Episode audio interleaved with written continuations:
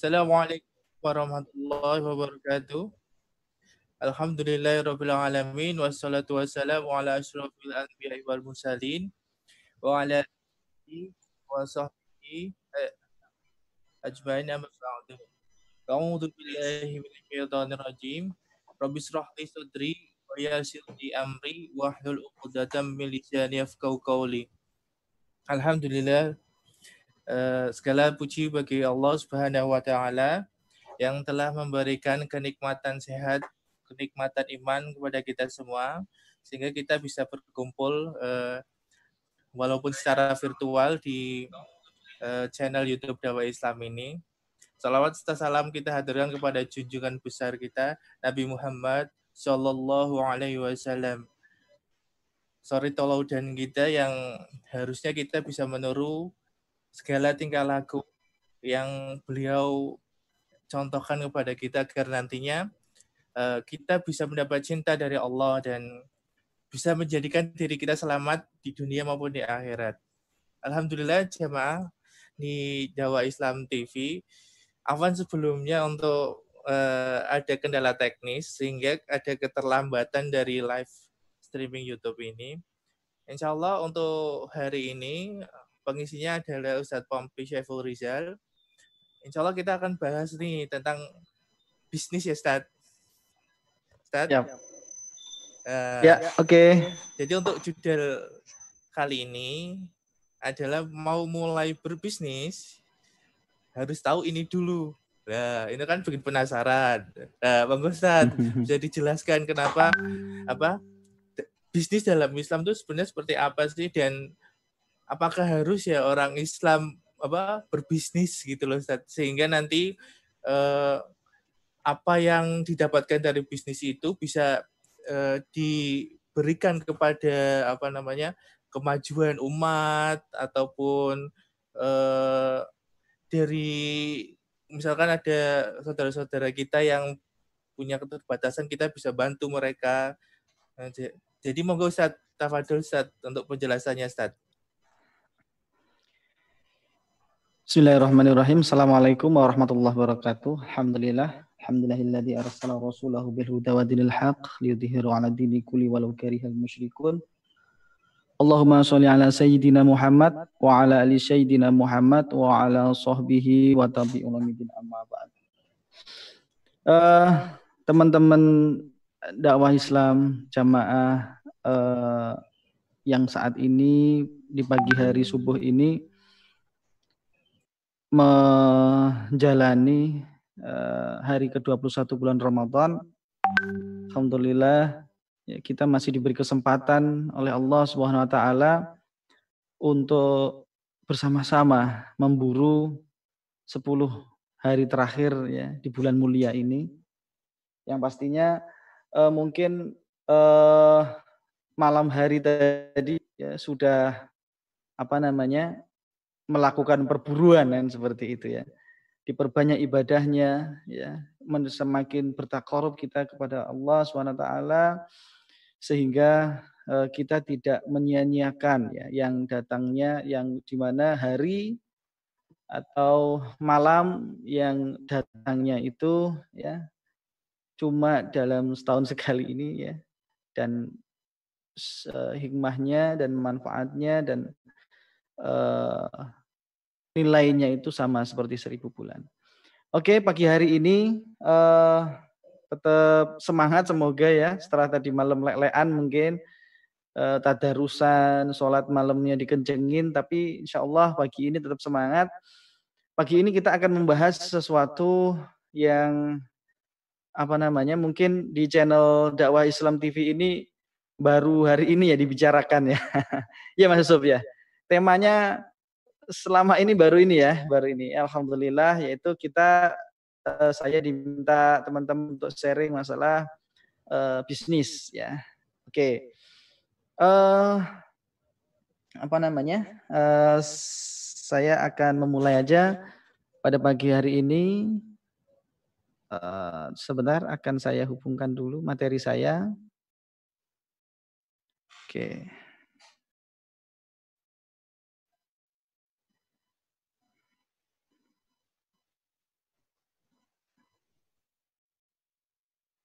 Oke, kiat memulai bisnis ya. Kemarin teman-teman di dakwah Islam pengen ini kalau uh, pemula ya gimana sih apa aja sih yang perlu disiapkan ketika kita mau terjun ke dunia bisnis ya, seperti itu. Apalagi saat ini uh, ekonomi sedang tidak bagus ya.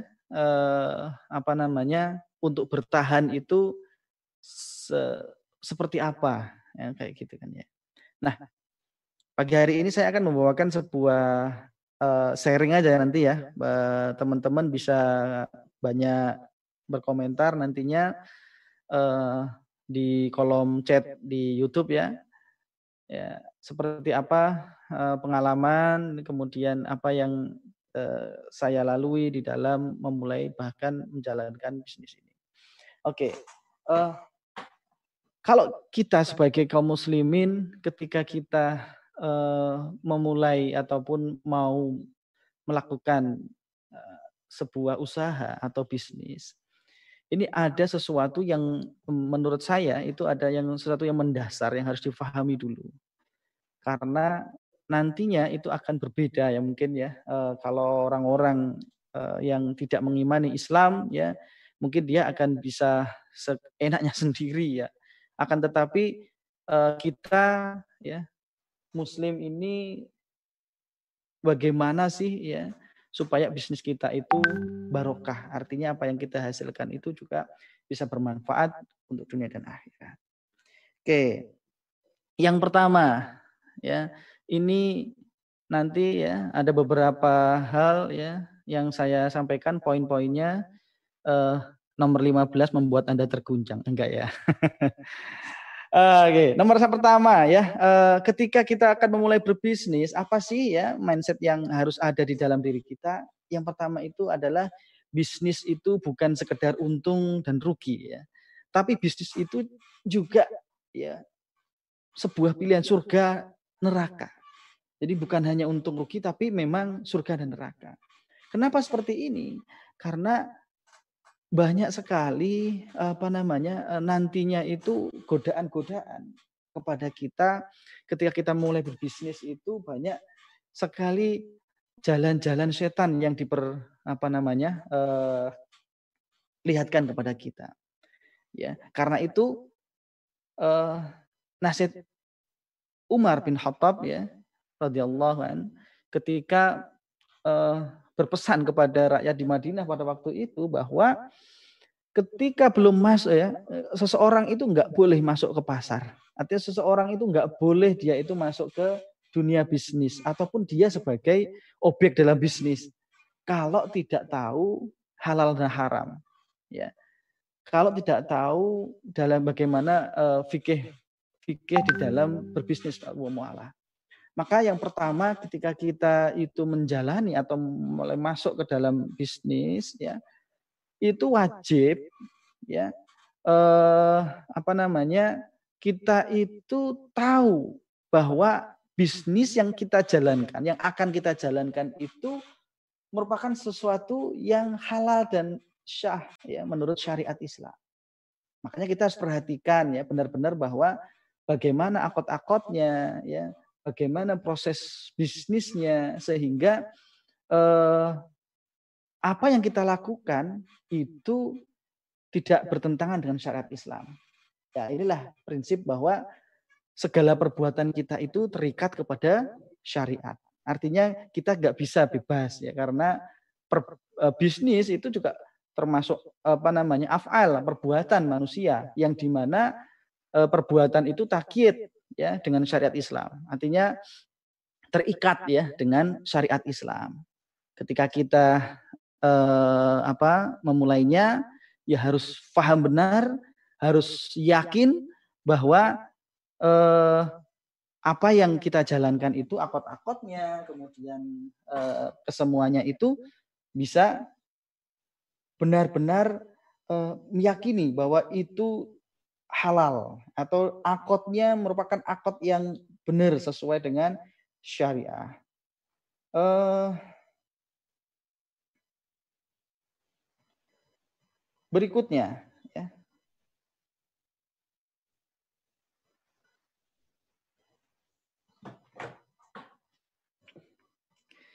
Yang kedua, kita harus mempunyai mindset yang tepat nih ya soal harta. Jadi gini, eh, banyak yang orang-orang itu kadang-kadang eh, salah persepsi soal harta ini di dalam Islam. Ya, kadang-kadang orang itu mengira bahwa oh kaya itu eh, banyak harta itu sesuatu yang bermaksiat ya, dunia. Oh itu masalah dunia. Kamu ngejar-ngejar harta, kamu ngejar-ngejar dunia kamu ini kok selalu aja dodolan dunia aja yang kamu pikirkan seperti itu. Itu pola mungkin ya, pola pikir yang kurang tepat ketika kita berbicara masalah kekayaan harta ya seperti ketika kita berbisnis kan jelas ya itu adalah mengembangkan harta ya.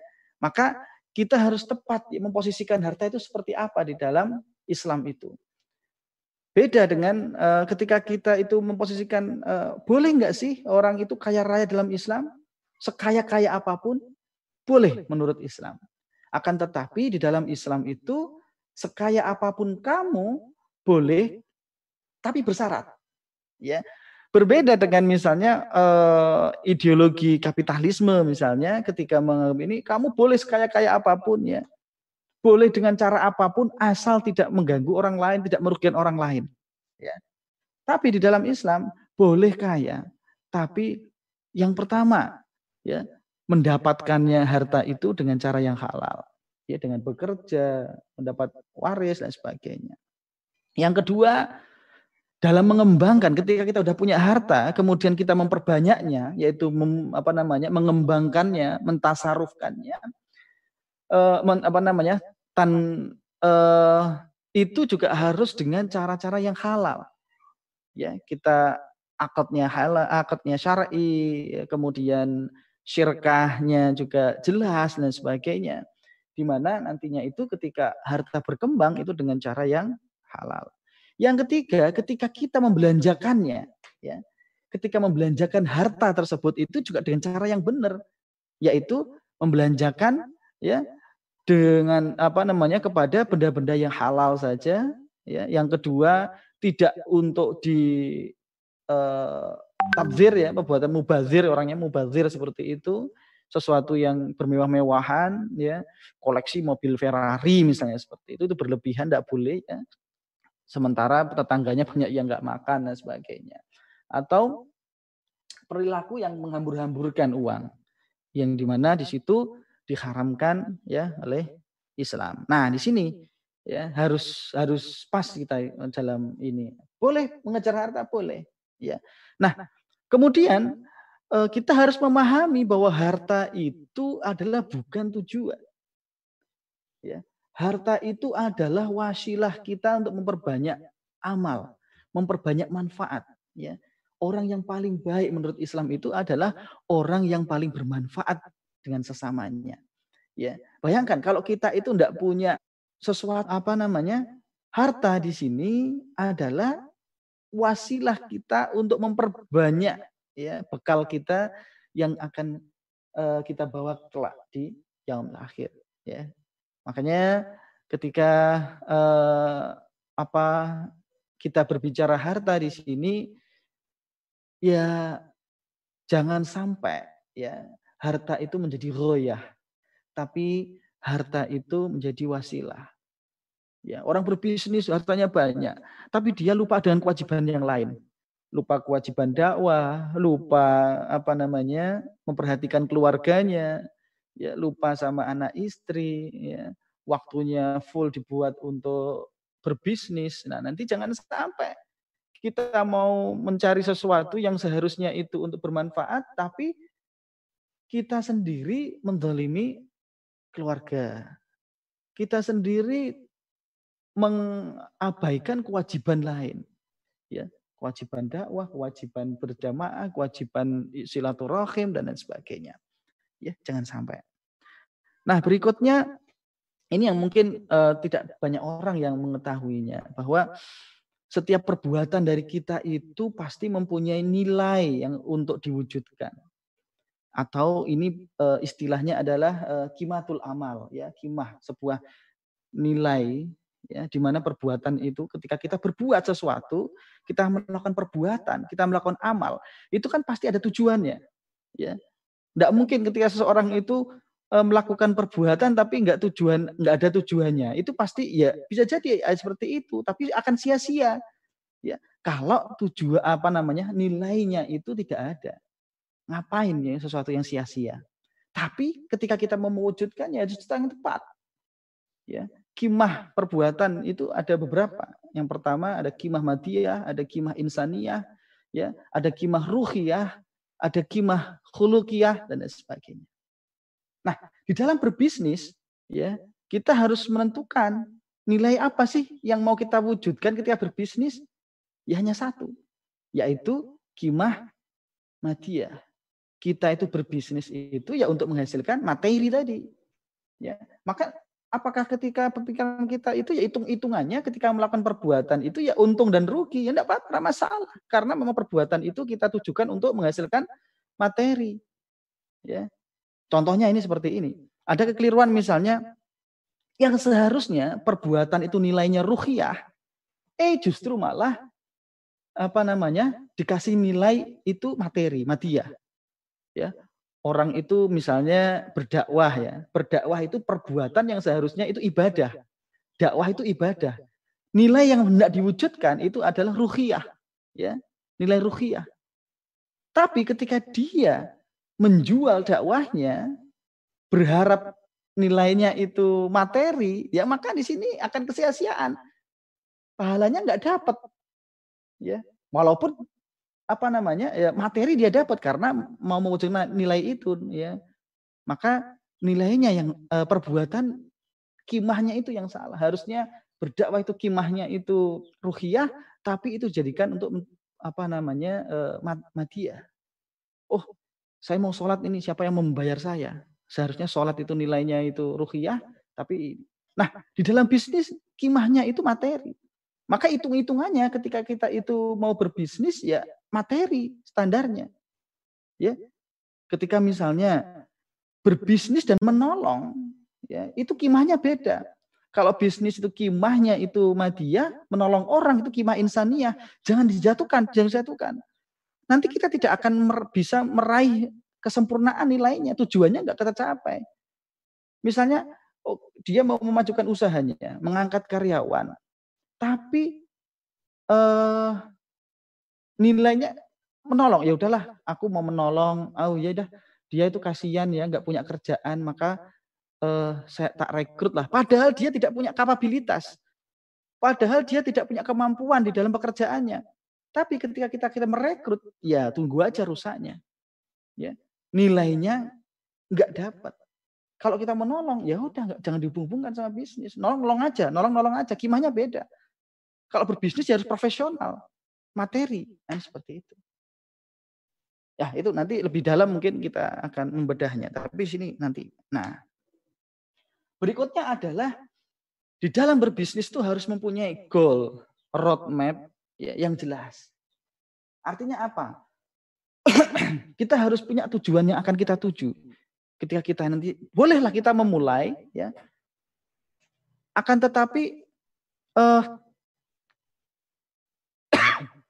tujuan itu, goalnya nanti setelah 10 eh, tahun tuh bisnis saya mau seperti apa? Ketika saya umur 40 tahun untuk mau seperti apa nantinya? Ya. Harus mulai di uh, uh, apa namanya? tetapkan. Kalau kita nggak punya goal ini ya, maka akan ya tantangan-tantangan nggak ada, ya gini aja lah, gini-gini aja. Pasti bisnisnya itu ya stagnan nantinya karena nggak ada tantangan. Oh mewujudkan berapa sih? Wah, aku omsetku harus berapa miliar dan sebagainya. Nah, walaupun nanti itu banyak jalan, ya, yang penting tujuan sudah kita tetapkan. Ya nantinya itu tahun kedua sudah mempunyai karyawan berapa, nanti eh, membangun sebuah sistemnya seperti apa. Kan nggak mungkin kita akan menghabiskan sewaktu waktu 24 jam itu untuk mikiri bisnis ya yang nantinya pasti kita membangun sistem. Ya, jangan sampai kita itu hanya membangun uh, waktu kita habis ya untuk berbisnis. Tidak. Kita harus bangun tim. Ya, jangan sampai ketika kita itu berbisnis kemudian kewajiban-kewajiban lain itu dilupakan. Kemudian roadmap-nya seperti apa, ya, achievement. Uh, oh, goalnya sudah tercapai belum? Dievaluasi, dimonitoring dan sebagainya. Nah, yang tak kalah pentingnya adalah uh, kita harus membangun mental pejuang. Bisnis itu nggak boleh baper, ya. Kita memulai bisnis baru memulai eh, menawarkan produk kita, kemudian ditolak. Ih, produkku apa namanya jualanku nggak laku ya. Kemudian padahal itu baru bertemu dengan berapa orang sehingga eh, karena kecewa kemudian ya udahlah aku nggak cocok berbisnis ya. Nantinya itu akan banyak sekali eh, apa namanya ujian-ujian ya kemudian tantangan ya yang membuat bisnis kita itu nantinya ya macam-macam. Entah itu bisnisnya online atau offline semuanya pasti ada tantangannya. Ya, tantangan itu pasti ada. Kalau kita mentalnya nggak siap, nggak siap misalnya, oh ditipu, oh rugi, oh Nah, misalnya dalam kondisi seperti ini nih ya, kondisi seperti ini ya, wabah ya, COVID dan sebagainya. Sehingga kita itu kemudian ketika omsetnya turun, stres ya, baper dan sebagainya, ya udah ya, harus itu. Nah, kemudian belief itu juga harus diperbaiki uh, ya. Semacam misalnya kalau kita jadi bis, bisnismen itu jangan pernah berhenti untuk belajar Ya. Jangan pernah kita itu menganggap bahwa sesuatu hal itu sulit sehingga kita itu tidak bisa belajar, mempelajarinya. Ini jangan sampai, wah, kok rumit ya? Oh, wah. Nah, jangan sampai terkagetan seperti itu. Pastikan bahwa, oh, itu bisa kita pelajari, aku bisa seperti dirinya, oh dia bisa, kenapa aku tidak? Ya, itu ya harus benar-benar kita meyakininya, menjadi keyakinan. Ya, Nah, eh, kemudian habit ya, ini, ini berbeda. Jangan sampai kita itu mau sukses, ya, tapi berpikirnya itu eh, sama dengan kebanyakan orang. Ya, karena kebanyakan orang itu kan nggak sukses seperti itu. Ketika kita mau berupaya bahwa kita itu berazam mau sukses bisnis, ya maka kebiasaannya harus beda dengan orang lain. Ya, misalnya eh, kalau yang lain itu tidurnya 8 jam, ya kita harus 4 jam. Ya. Lebih eh, kepada membangun sebuah kebiasaan bekerja keras. Ya, habitnya udah pakai to-do list belum? Apa sih sehari ini kita mau apa sih? Ya, eh, membangun habit baru di dalam kalau kita nggak siap manajemen change-nya, ya kita nggak siap dengan uh, perubahan, kita nggak siap dengan oh, kita mau merubah ya kebiasaan kita ini, ya udah, janganlah berharap yang lebih banyak lagi. Ya, itu pasti susah. Ya. Nah, kemudian ketika nah, nanti kan kita akan memulai bisnis, itu kan uh, sebelum memulainya itu kan harus pakai yang namanya kita belajar ada proses learning di sana. Nah, untuk memudahkan learning, ya kalau Anda itu sudah mulai, ya artinya sudah barusan aja mau memulai, maka ya gunakan benchmark ya. Framework yang sudah ada, ya. Pembelajaran yang sudah ada itu ada framework itu, kurikulum lah yang seperti itu kan kurikulumnya atau framework itu ya semacam kalau di learning ya kayak kurikulum seperti itu oh yang sudah terbukti berhasil. Oh yang ini uh, belajarnya apa aja sih kita itu? Habis ini, ini, habis belajar ini, ini, habis belajar itu, itu, dan sebagainya. Ya harus manut dengan yang sudah sukses seperti ini, pakainya ini. Ya udah, jalan yang itu. Sehingga kita itu tidak mencoba sesuatu yang sebenarnya itu sudah dicoba orang lain dan gagal. ya Maka eh, lebih baik kita hemat waktu, hemat tenaga, hemat uang, ya menjalani pembelajaran sesuatu yang sudah terbukti eh, keberhasilannya. Nah, kerangka inilah yang penting untuk kita fahami. Ya, yang penting kerangkanya dulu, kerangka pembelajarannya. Oh, ini harus ini belajar ini ya, habis ini belajar ini, habis itu belajar itu. Ya. Kalau kita itu nggak punya kerangka, ya bayangin aja kalau manusia itu nggak punya kerangka, gitu kan, kan nggak bisa berdiri tegak. Ya. Tapi juga jangan kerangka saja, harus ada otot-ototnya, harus ada alien dininya, ada dagingnya, sebagainya, supaya nggak menakutkan. Kalau kerangka doang itu bisa berdiri, tapi nggak bisa jalan. Ya, dipandang pun nggak nggak enak. Artinya kalau sudah mengambil kerangka, kemudian kita memperkaya dirinya, belajar, self learning, ya, kemudian banyak baca, ya, banyak pengetahuan baru dan lain sebagainya, sehingga akan e, membesarkan tubuh kita, akan memperbesar, mem, menambah informasi-informasi kita. Semakin banyak informasi kita, maka semakin banyak opsi yang kita jadikan pilihan nantinya, decisionnya ya, ketika ada sebuah masalah, maka kita itu punya informasi untuk decision makingnya. Seperti apa? Oh, kalau seperti ini itu harusnya seperti itu. Kalau seperti ini itu harus seperti itu dan sebagainya. Nah, eh, kalau bisnis sementara bisnis saya ini kan terjun di bidang apa namanya digital marketing ya. Itu juga punya framework ya. Jadi uh, habis ini belajar apa sih? Di tahap ini belajar apa aja? Apa yang kita pelajari dan sebagainya. Ya. Nah, mungkin sedikit memperkenalkan misalnya ya. Nah kayak gini misalnya ya. Framework digital marketing ya. Ini saya. Ya, jadi dalam misalnya fase produk ini kita ngapain aja, belajar apa aja. Ya, menghasilkan produk yang ngangenin atau menghasilkan produk atau memilih produk kalau kita itu ndak bukan produsen ya memilih produk yang pasti laku itu seperti apa. Kemudian membangun penawaran toko ya. Kemudian bagaimana eh, me, membidik pasar yang potensial. Apa yang harus kita pelajarin di sini nih? Ya. Kemudian bagaimana sih mendatangkan calon-calon pembeli? Apa yang saya pelajari di sini nih? Ya. Kemudian kalau sudah orang itu sudah beli, bagaimana memanagenya supaya beli lagi atau menjadi customer uh, loyal? Apa yang harus kita pelajari di sini nih?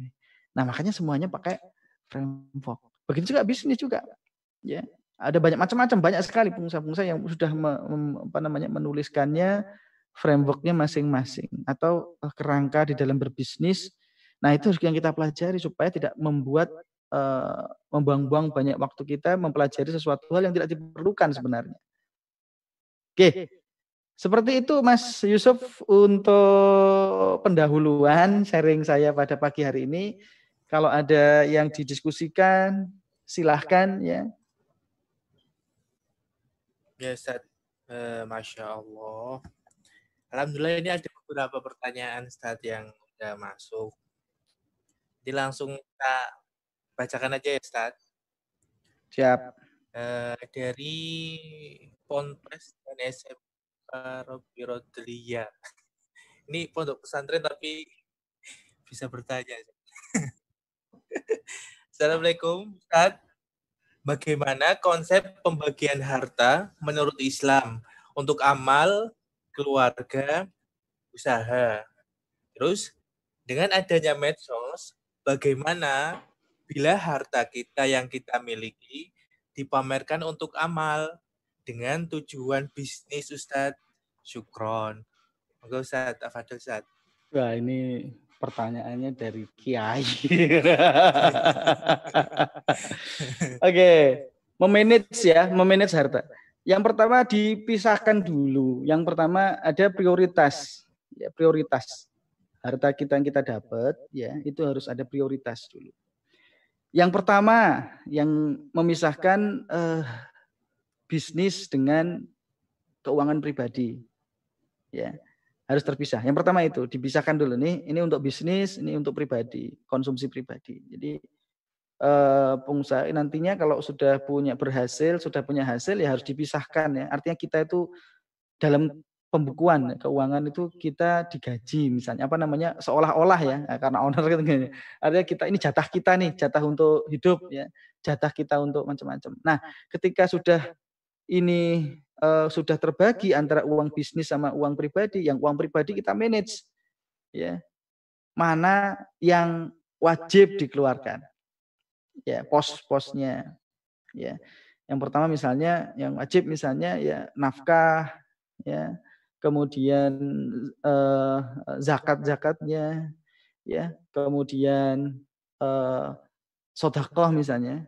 Kalau kena kalau saya menempatkan sodakoh ini wajib keluar, infak itu wajib keluar.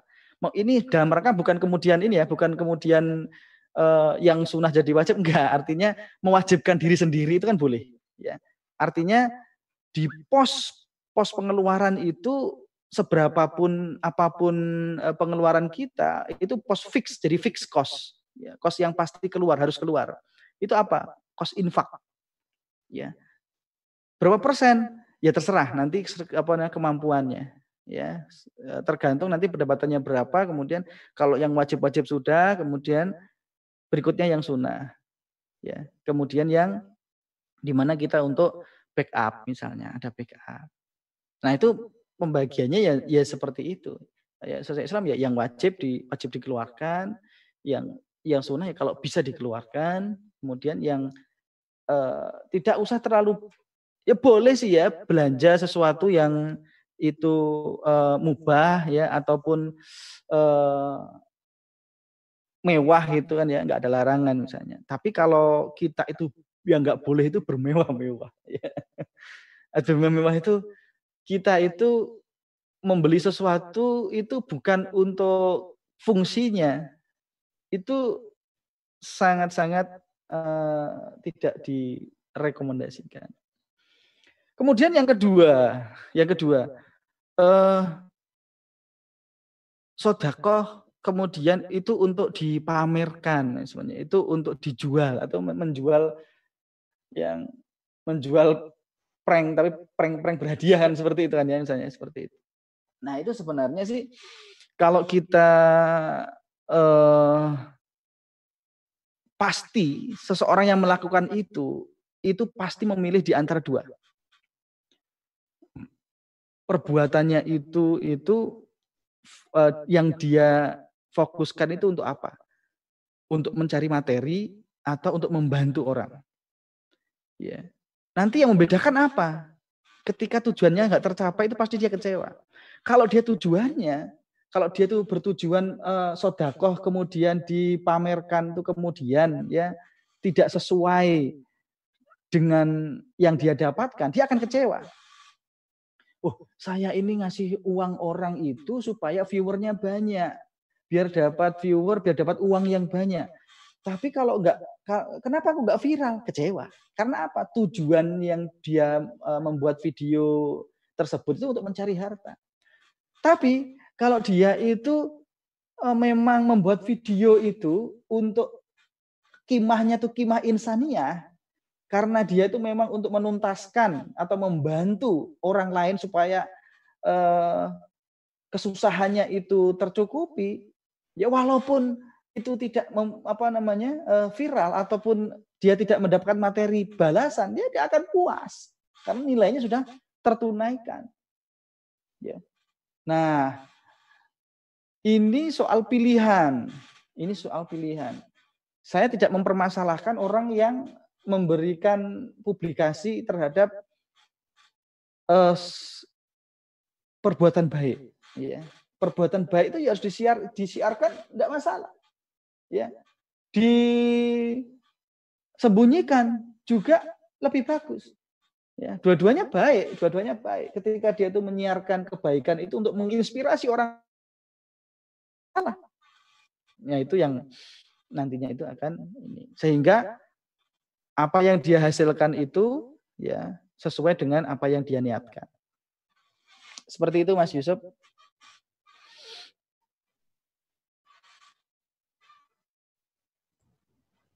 Ada pertanyaan lagi dari Mbak Nurul tuh.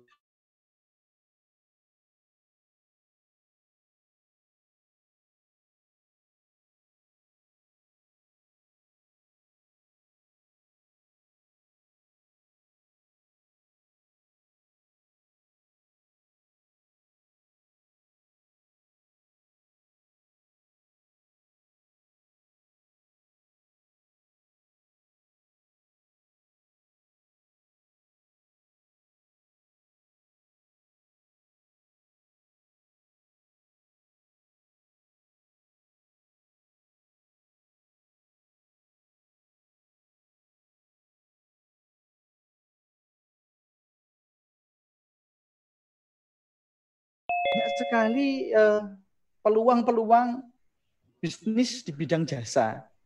Jasa pengantaran ketika orang itu nggak bisa keluar rumah misalnya, oh dia melayani eh, apa namanya pengantaran pembelian ya.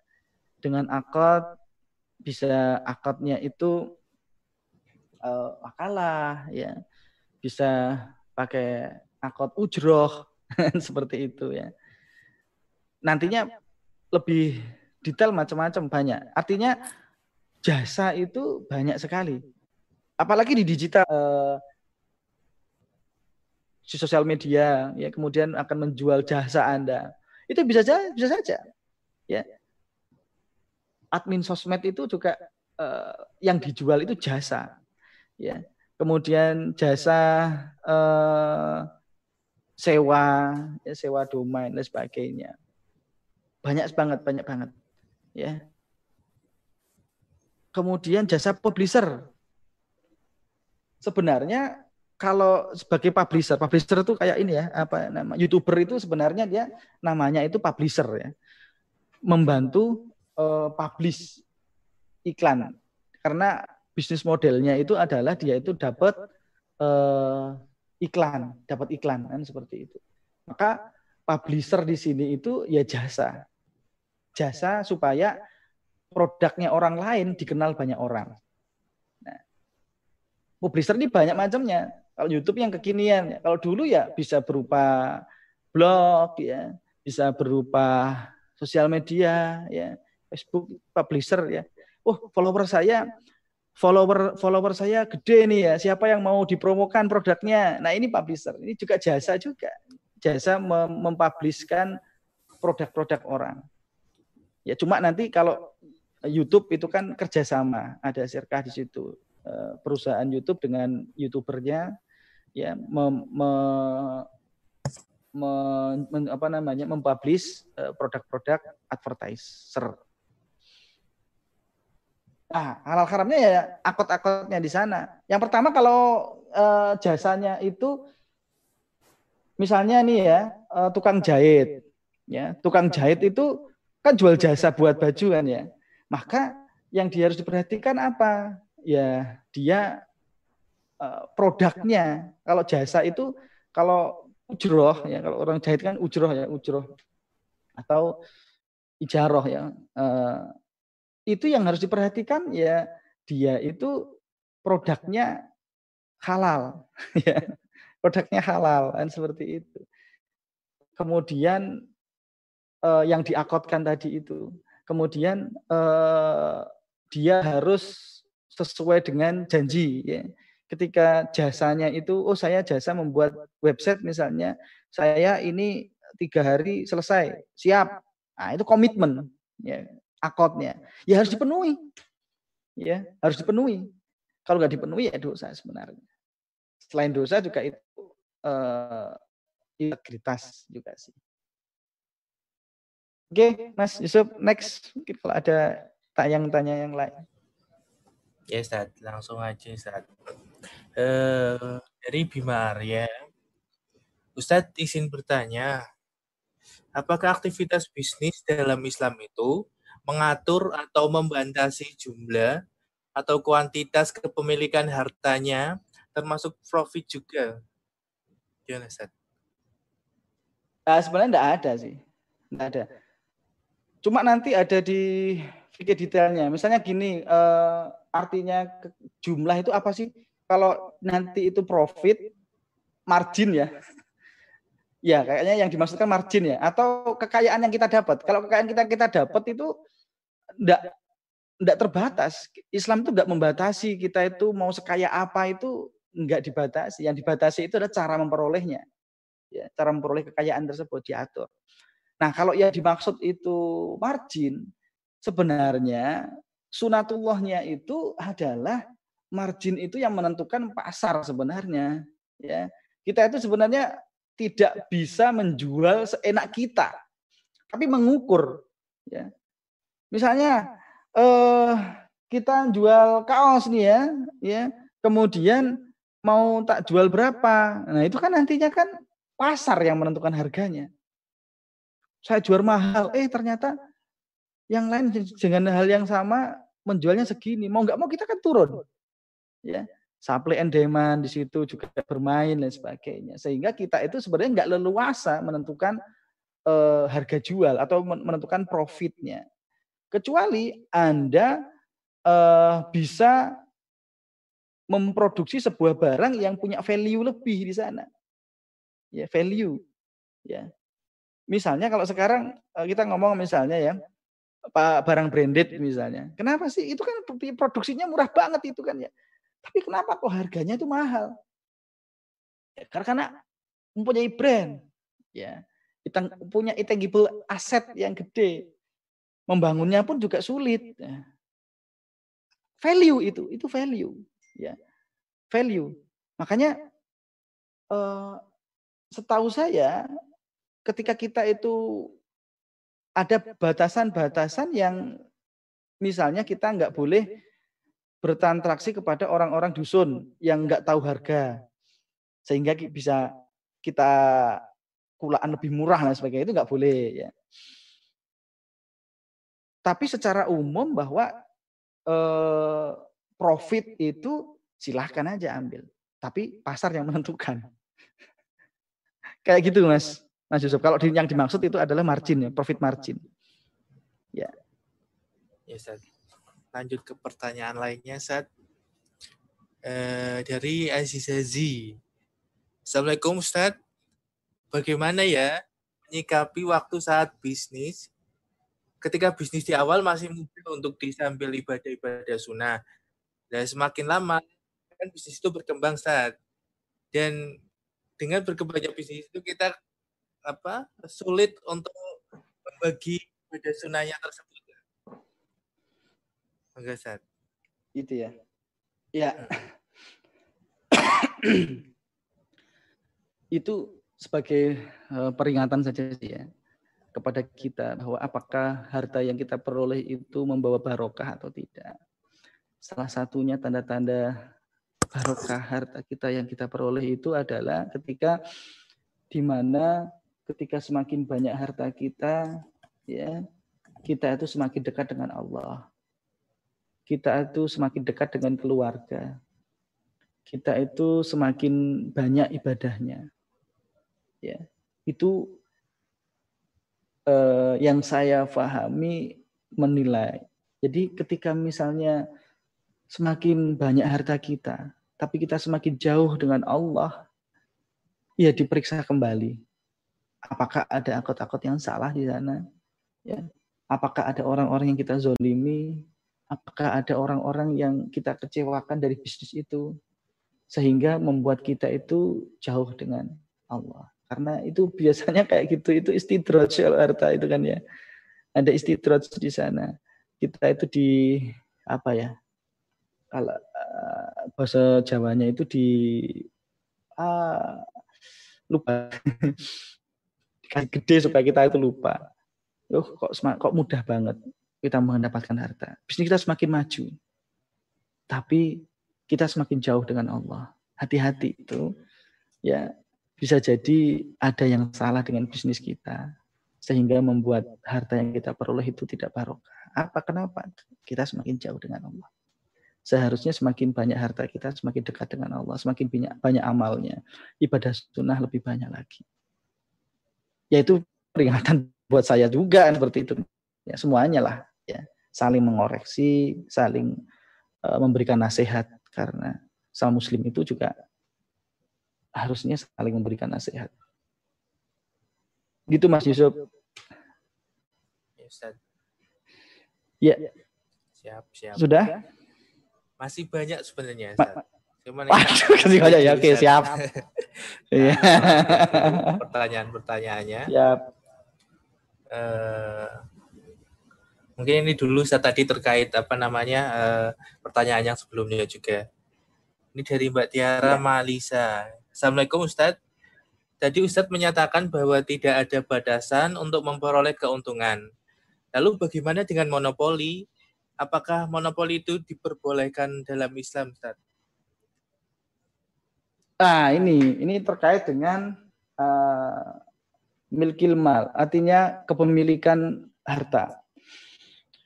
Yang kalau yang dimonopoli itu eh, harta yang memang bisa dimiliki oleh individu, ya itu bisa saja asalkan cara-caranya itu tidak dengan menggunakan cara-cara yang haram memonopolinya. Ya. Tapi ketika harta itu harta milik publik, ya, dalam Islam itu kan harta itu kan eh, atau sumber daya atau harta, ya kekayaan itu kan harta itu kan ada di balik tiga. Ya, pertama miliknya milik bisa dimiliki oleh individu, dia miliknya masyarakat secara umum, dia itu harta milik negara. Ya. Nah, yang bisa kita bisniskan secara pribadi itu kan yang ini ya, harta individu ini ya. Eh, produk-produk yang bisa dijual ya dikuasai oleh individu. Contohnya misalnya kita di dalam Islam eh, minerba sumber daya alam hutan emas yang banyak kemudian eh, listrik dan sebagainya itu aslinya itu punyanya masyarakat ya kemudian negara mengelolanya ya sebagai servis kepada masyarakat. Nah, yang bisa dimonopoli kan sebenarnya kan yang seperti ini. Memonopoli eh, BBM, memonopoli eh, hutan ya. Misalnya kayak gini nih, misalnya ada HPH ya, hak pengelolaan hutan. Seharusnya hutan itu itu punya punyanya masyarakat. Punyanya kemudian negara itu mengatur, bukan kemudian justru malah memprivatisasi, memprivatisasi, privatisasi. Salah. Ya. Bisnis kita nggak boleh di situ. Bisnis eh, BBM misalnya. Maksudnya BBM itu produksi ya, bukan bukan jual bensin ya. Artinya mengelola ya, mengelola sumber daya alam. Itu yang berhak itu adalah negara dan hasilnya itu dikembalikan lagi kepada masyarakat sebesar-besarnya. Ya.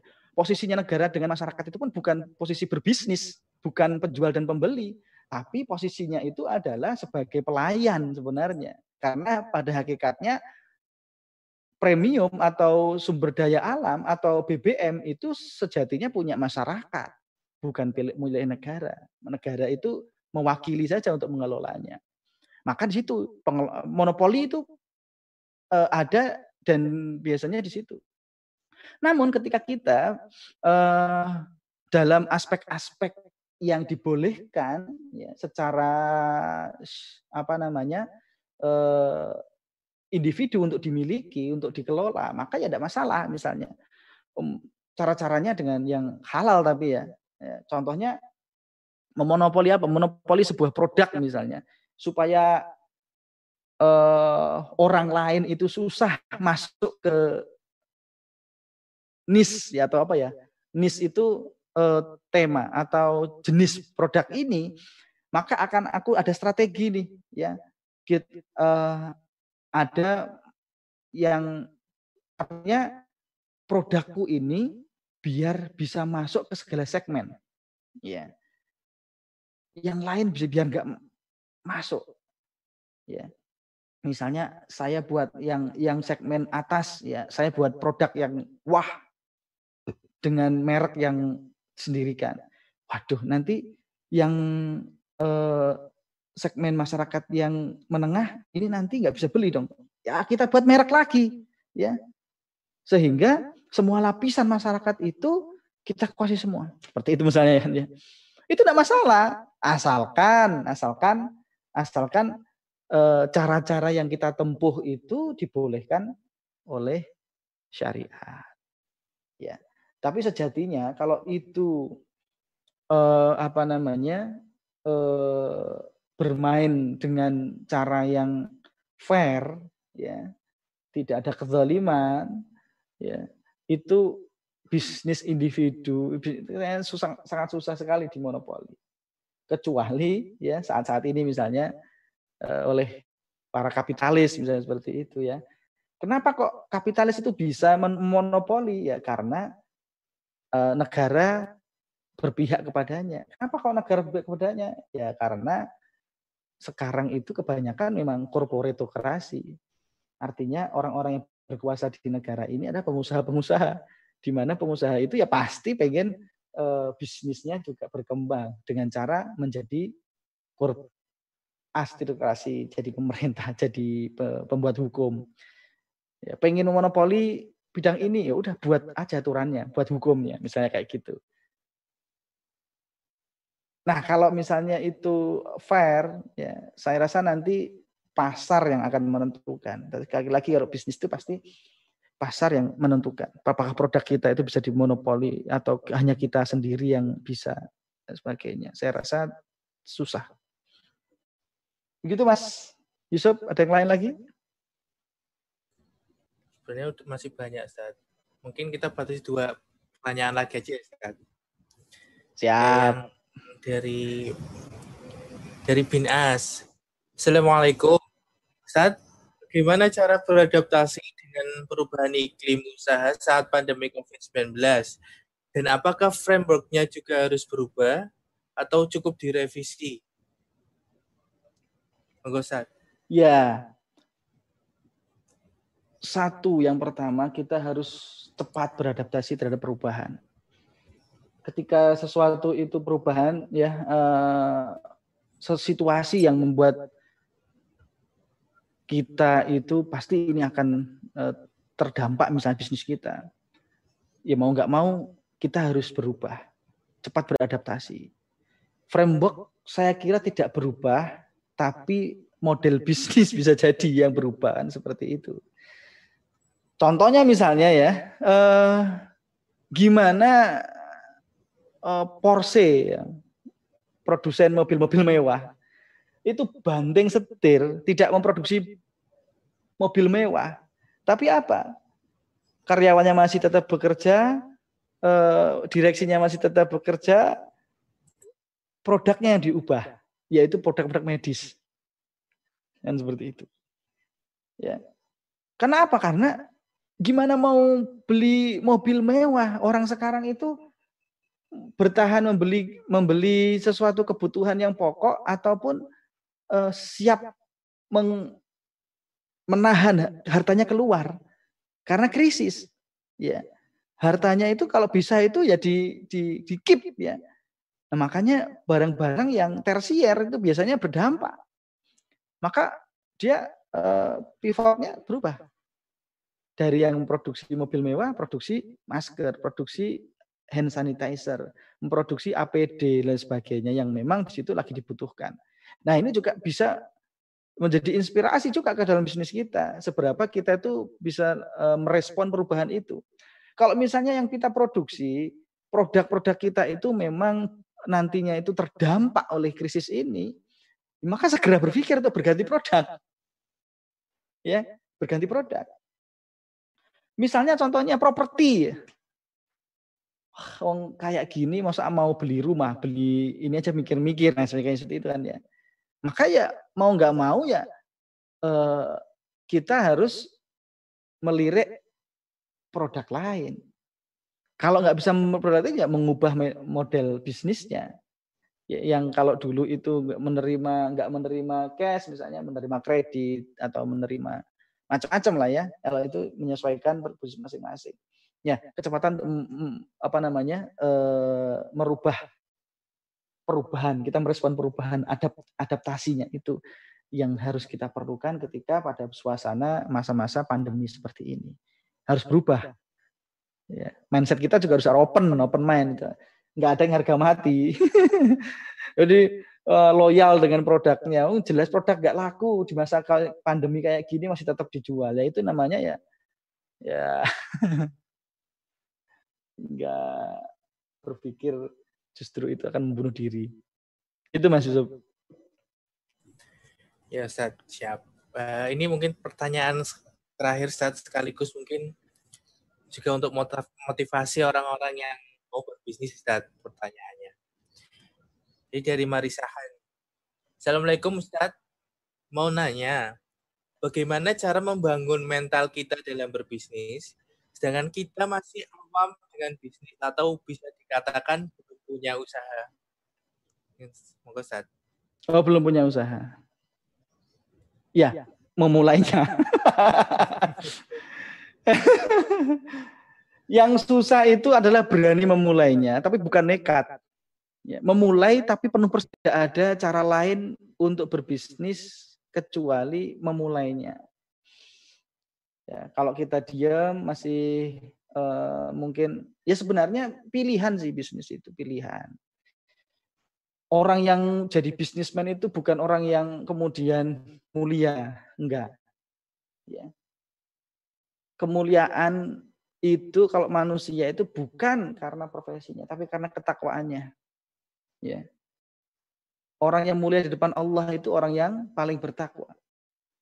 Jadi ketika misalnya e, berbisnis kemudian membuat kita nggak takwa, maka nggak mulia kan seperti itu.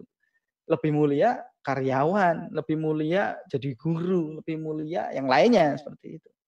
Tapi kesempatan untuk berlebih, berbuat lebih itu bisa jadi Anda ketika memulai bisnis. Ya, dengan bisnis Anda bisa bangun pesantren, memuliakan guru, memuliakan kiai. Dengan berbisnis Anda bisa menghidupi jalan rizki, menjadi jalan rizki orang-orang lain, apa namanya karyawan-karyawan Anda.